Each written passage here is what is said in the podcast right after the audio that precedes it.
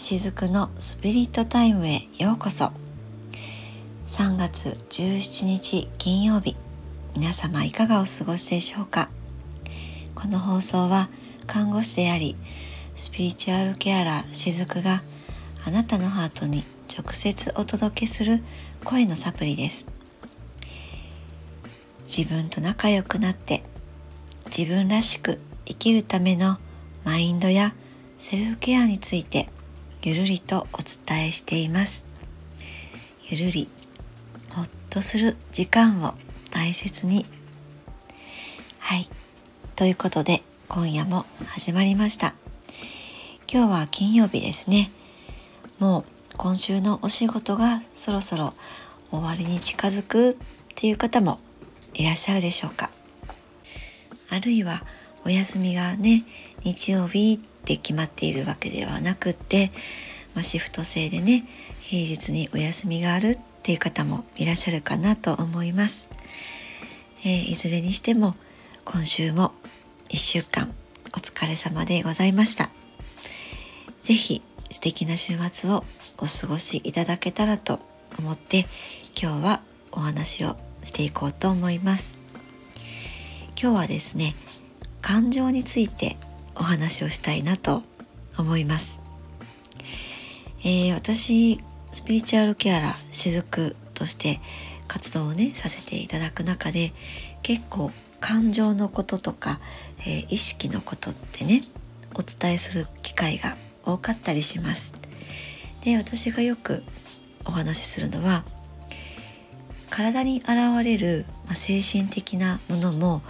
えー、本当にこう身体症状として現れるものもあるいはこう突然の怪我とかでもそうなんですけれども全ては未消化なままの感情が自分の体の中にずっとこう溜まっていった時に何かをきっかけにして表側に出てくる、まあ、それが体の不具合として出てくるあらゆる症状だったりしますっていうことをお伝えしているんですね。なので割とこの感情っていうのは私がスピリチュアルケアラー雫の活動をしていく上ではすごく大切にしている部分だったりします。はい。えー、私たちが人間がね、この宇宙にいる時っていうのは魂の存在でいるんですけれども魂の存在でいる時ってこの感情をね感じることって実はできなかったりします。でも肉体を持つと同時にこの感情っていうのを持ち合わせることができるんですね。さらに私たちの体には頭がありますよね。そして頭の中には脳があったりするのでここでいろいろと、まあ、思考が繰り出されていくわけなんですね。だから本当にねこの人間の体って感情と思考を絶妙なバランスで持ち合わせて生まれてきている本当にこう奇跡の創造物だなと思ったりします。はい。で、まあ今日の本題に入っていきたいなと思うんですけれども、えー、実はですね、このスタンド FM の放送が先日えー、何でしたかね？あのアナリティクスっていうんですかね？自分の放送再生回数とか、えー、いいねの総数とかがねこうデータとして出るんですけれども普段ほとんど私そこを覗かないんですね。えっ、と本来はね、えー、覗くことが、まあ、望ましいのかもしれないんですけどもうこれは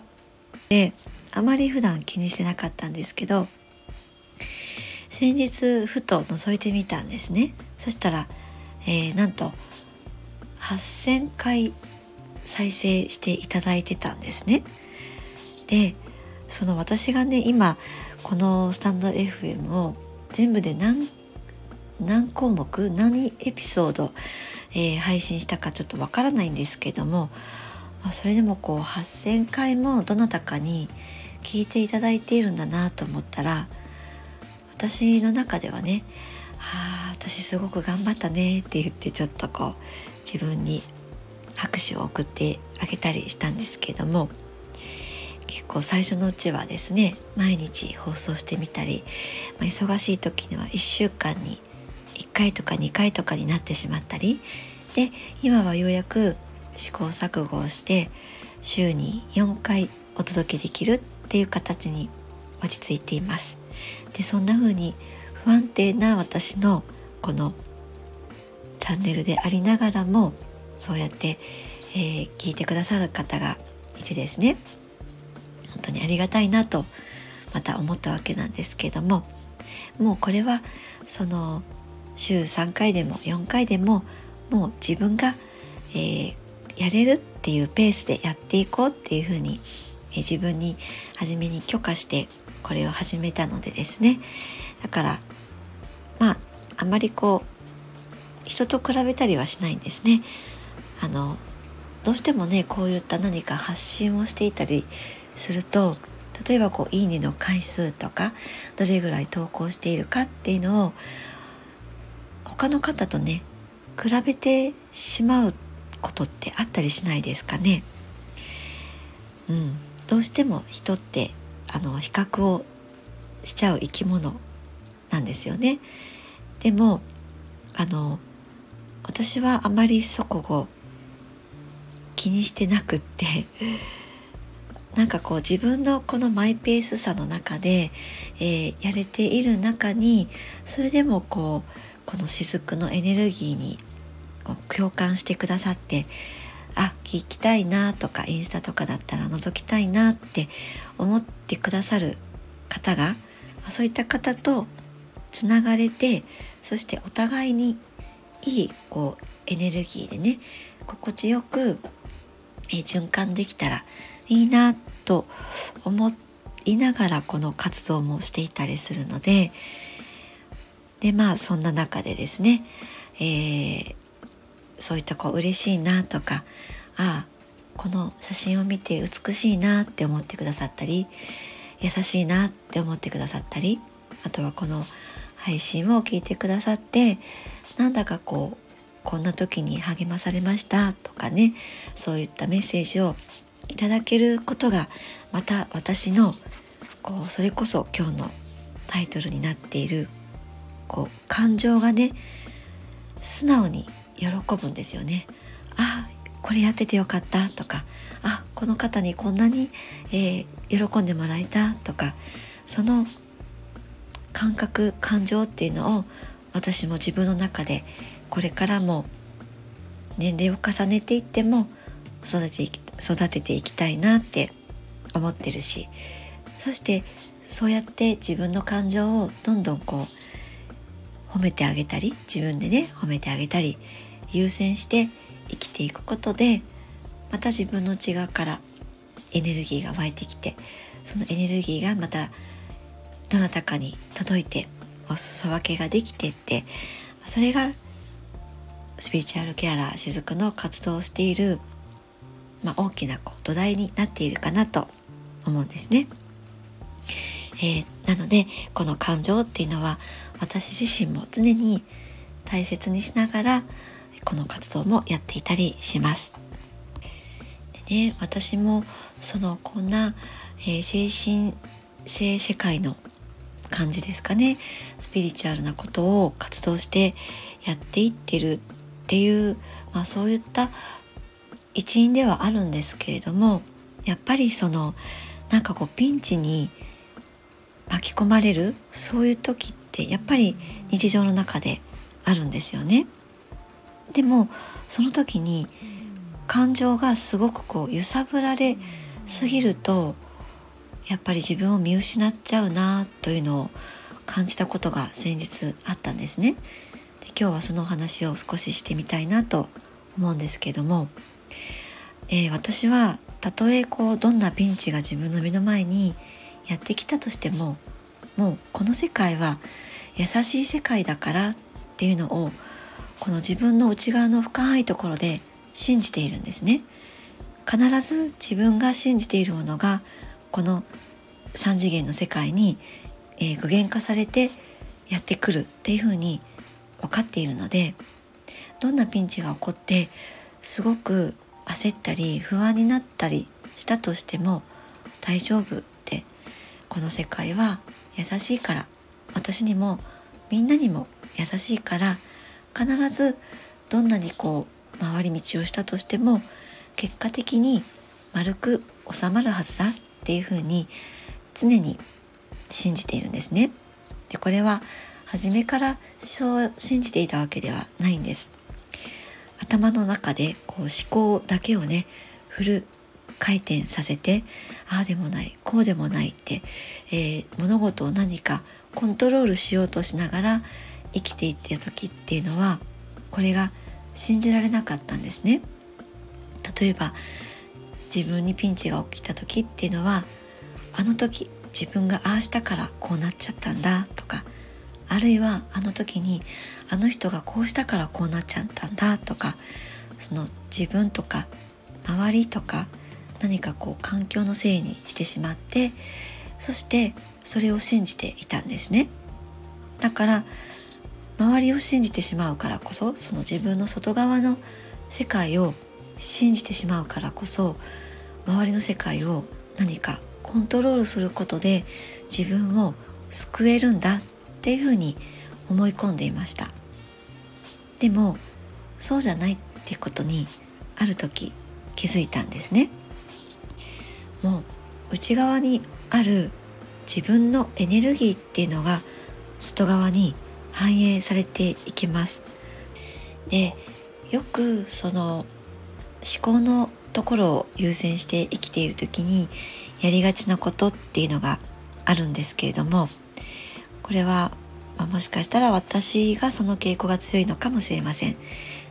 でもここでねあえてそれをシェアさせていただこうと思うんですけれどもその自分が感じた感情を優先して生きるとそれは例えばこう誰かを傷つけてしまうとか今あるこの状況が崩れてしまうとかそんな風にこう恐れとか不安を感じて、まあ、そういったことを感じてしまったがゆえに自分の素直な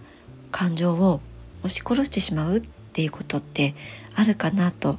思うんですね。でもその自分の内側で押し殺してしまった感情っていうのは自分の体の内側に、えー、ずっとずっと深いところに必ずね残ってしまうんですね。でこれがある時、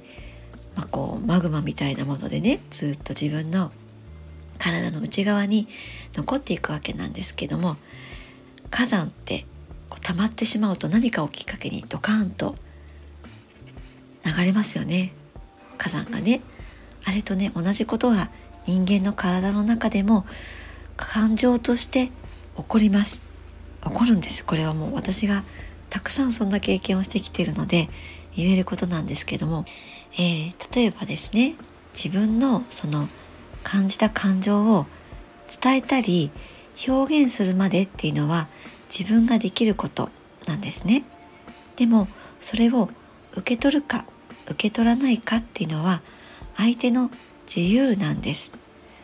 その境界線だけは私は今はしっかりと持っているんですね。でこのね境界線を自分の中に持てない時、